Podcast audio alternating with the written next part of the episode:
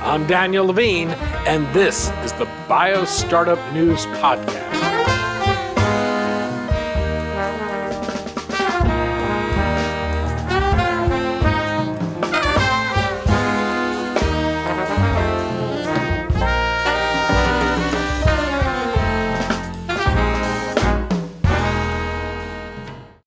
Universities around the world are driving scientific advances that could provide needed new medicines, but despite the billions of dollars that fuel this research every year, academic researchers lack the capital and expertise to perform the necessary translational science to advance promising therapies out of the lab and into the clinic.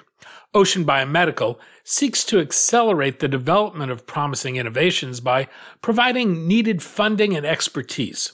We spoke to Elizabeth Ng, C E O of Ocean Biomedical, about the company's business model, how it works with academic researchers to set up subsidiary companies around each asset, and what it looks for in the candidates it in-licenses.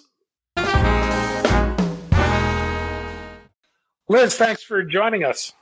It's great to be here, Danny. Thank you so much for inviting me. We're going to talk about Ocean Biomedical, its portfolio approach to building a pipeline of therapies, and how this approach creates efficiencies. Before we begin, though, I, I wanted to start with your decision to join Ocean as C E O, which had a personal motivation for you. What happened? So, um unfortunately, like many of you, my family has been affected by cancer. My mom developed uh, late uh, non-small cell lung cancer and had been fighting it for several years, but ultimately uh, she succumbed to the cancer. And uh, shortly after she passed, I ran into a classmate of mine from Stanford Business School, Chair Chief Katheria, and he started talking to me about the startup that he was doing in the biotech space with a novel business model. He was hoping to bring multiple assets from research into the clinic. There was one set of assets focused on oncology, one for fibrosis, and one for infectious diseases. As he started to talk to me about the oncology assets, he indicated that the first um, drug he was hoping to launch would be in lung cancer, and he started to talk about the others, and I stopped him at that point and said, "You had me at lung cancer." So for me, this is a very personal project. This is one that I really hope to advance into the clinic for lung cancer and other indications, but it's a personal approach for me. Ocean is not a, a typical biotech. For listeners not familiar with the company, can you explain the business model? So a traditional biotech business model is usually based on a specific technology or a biological insight and usually involves one or two assets. Ours is a portfolio approach to biotech with the goal of moving multiple promising assets out of the research labs and into the clinic. So we're structured actually as a parent corporation with multiple um, corporations underneath us, each for the research areas or the assets that we have. Ocean is looking primarily to academic researchers as sources of its pipeline. What's the translational challenge of moving compelling discoveries from the lab to the marketplace today, and how does Ocean's model address that? Yeah, there, there's great research being done in our, our universities and our research labs, but there's always been this gap between this basic science that identifies novel molecules and that are involved in the consequences of disease and then moving them into a clinical setting. And so Uh, Ocean seeks to provide the funding and the support and the communications between the researchers and the clinical scientists to move these assets across this gap from basic science into therapeutic drug development. What does Ocean look for in the programs it in-licenses? What what would constitute an ideal program for for Ocean? Well, first of all, we look for really strong, compelling science and, and any kind of data um, and test uh, results that support that strong science. But then we layer on top of that other criteria we look at, you know, potential development pathways. Are they clearly laid out? Are there regulatory um, pathways that have other other assets have used? Are there manufacturing um, issues around developing this particular assets all the way through? And of course, we layer in the business perspective. You know, what is the unmet need, and what is the path to get to um, a commercializable product that will be reimbursed and useful for the patients? How does Ocean generally work with academic scientists? What makes it an attractive partner? So as, as I said, we have a parent corporation. We establish subsidiaries for each program or asset that we bring in. And the way that we're structured is different than typical deal. We give the researchers and their institutions ten percent each in the subsidiary, ten percent equity each in the subsidiary that their assets become a part of. This is very different than typically how um, companies do it today, where the researchers make it uh, small upfront, and then as clinical milestones are reached, they get an additional Uh, payment, and then ultimately someday when the drug gets launched, they get a small royalty on the sales. Ours gives them equity in the subsidiary corporation that they're a part of, and it provides for a lot of flexibility in terms of how we move their programs forward. In addition, I think where we're very different is that we, we have two strong scientific co-founders who've been researchers, and part of the Um, feedback we've gotten from them is that it's important to researchers to be able to um, have some opinion or say about how the programs go forward. And while we make the ultimate decision, we will work with the researchers to uh, help us understand their asset and to develop it the best way that we can. If you look at Ocean's leadership team, one of the things that stands out is Daniel Bear, who's your Executive Vice President of External Innovation and Academic Partnerships. This is not a position you'd expect to see in a company of your age and size. Who is Daniel, and what kind of visibility into academic innovation does he bring to the company?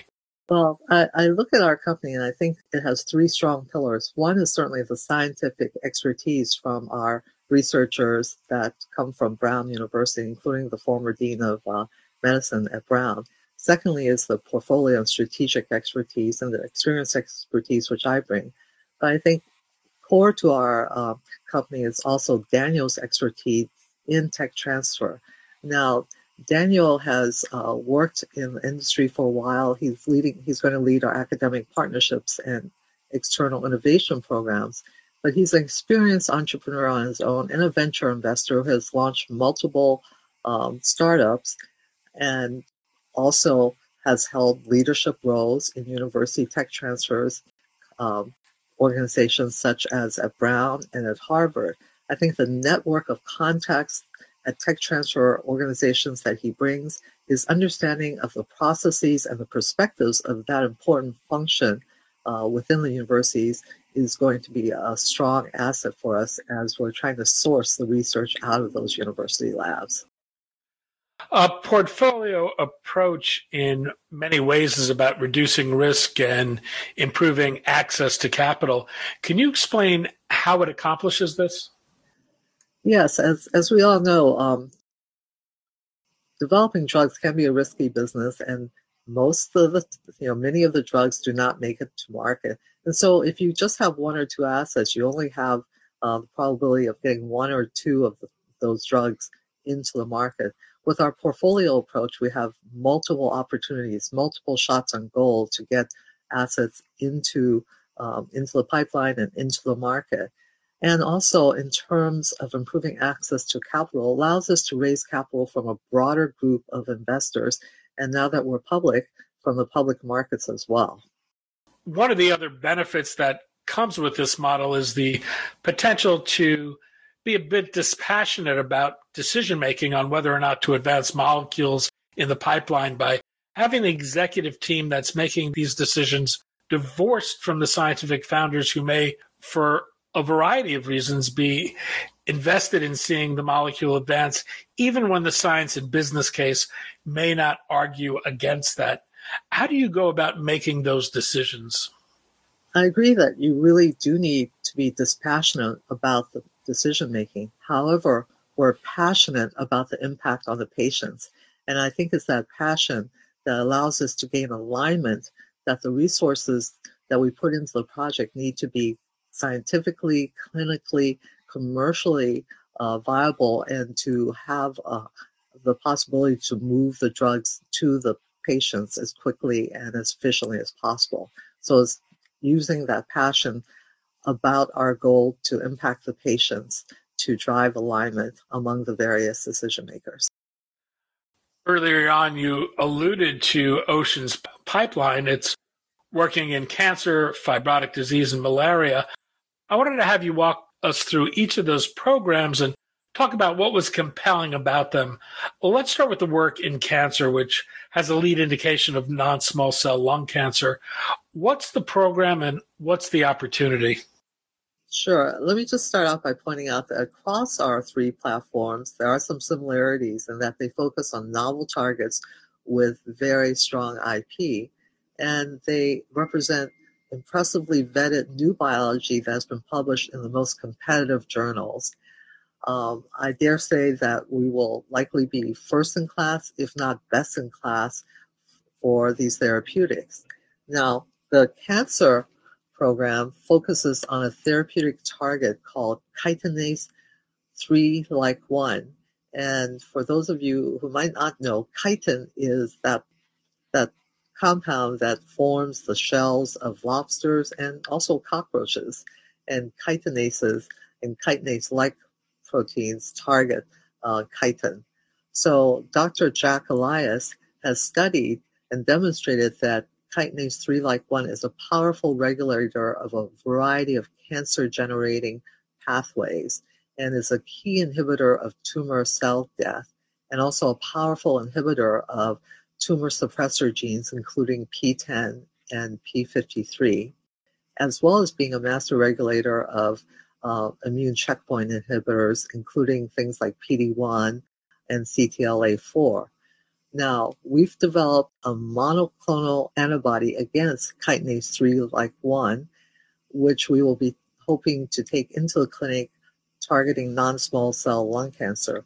We also have a bispecific antibody that targets chitinase three like one as well as uh, one of the immune checkpoint inhibitors, to go after non-small cell lung cancer and also glioblastoma.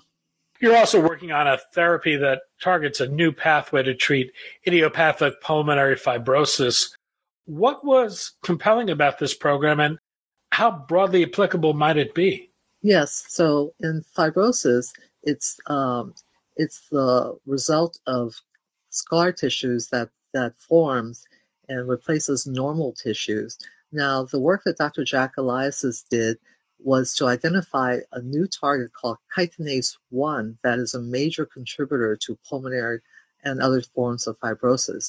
He screened a small molecule library and discovered an inhibitor of chitinase one, which was very potent and provided uh, various tests and proof of concepts that highlighted the disease-modifying effects of the small molecule. And it's not only useful for pulmonary fibrosis, but may be useful for other fibrotic diseases, including you know, various uh, fibrotic diseases of the liver and things like scleroderma. You're also developing both a vaccine and treatment for malaria. Well, what's the case for this program? Now, malaria is probably the greatest single agent killer of children on the planet. So there are two to three billion individuals at risk for malaria, and two to three hundred million people are infected every year. This gives you a sense of the size of the market and the impact that it can have. Uh, Doctor Jake Curtis, our other scientific co-founder, identified novel targets for both a vaccine, uh, uh, mRNA-based vaccine, as well as a therapeutic monoclonal antibody. And there's definitely a market to address the prevention using vaccine, but also in treatment aspects using a therapeutic monoclonal antibody. As we discussed, Ocean is a portfolio model. Is there some critical mass you need in terms of the pipeline to get the full benefit of the portfolio approach? Well, um, I don't know if there's a critical mass per se, but I will say that, you know, in the steady state, we would want to have a pipeline with enough programs to launch a, a new drug every year.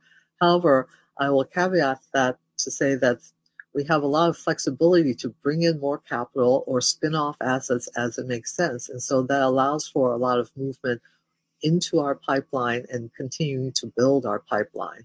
So I'm I'm excited to see us continue to build that pipeline and to reach out to as many research institutions as possible to look at their assets. Ocean is public. It merged with a SPAC and began trading earlier this year. How far will existing funding take you? So um, we should have enough funding to take us through filing um, you know, three or four I N Ds, which will occur in the next twelve to eighteen months. And what's the plan for accessing additional capital as opportunities present themselves? Well, as a public company, we have that option to um, do additional fundraising as needed to address the, the needs for capital that we have. But in addition, as we're moving our assets into the pipeline, I think there's opportunity for other sources of capital, such as partnerships with Big Pharma, or even the potential for spinning off Um, some of the assets into their own I P O. So I think having this portfolio model approach in a public, publicly traded company provides access to capital to help move this pipeline, this portfolio forward as we grow. Elizabeth Ng, C E O of Ocean Biomedical. Liz, thanks so much for your time today. Uh, thanks, Danny. Thanks for listening. The BioStartup News podcast showcases important topics and notable leaders of life science startups. The podcast is produced by BioStartup News, the weekly aggregator report that recaps the latest developments of U S-based life sciences startups. BioStartup News is published by Big Bio Communications. For more information, go to biostartup dot news. This podcast is produced for BioStartup News by the Levine Media Group. Music for this podcast is provided by the Jonah Levine Collective.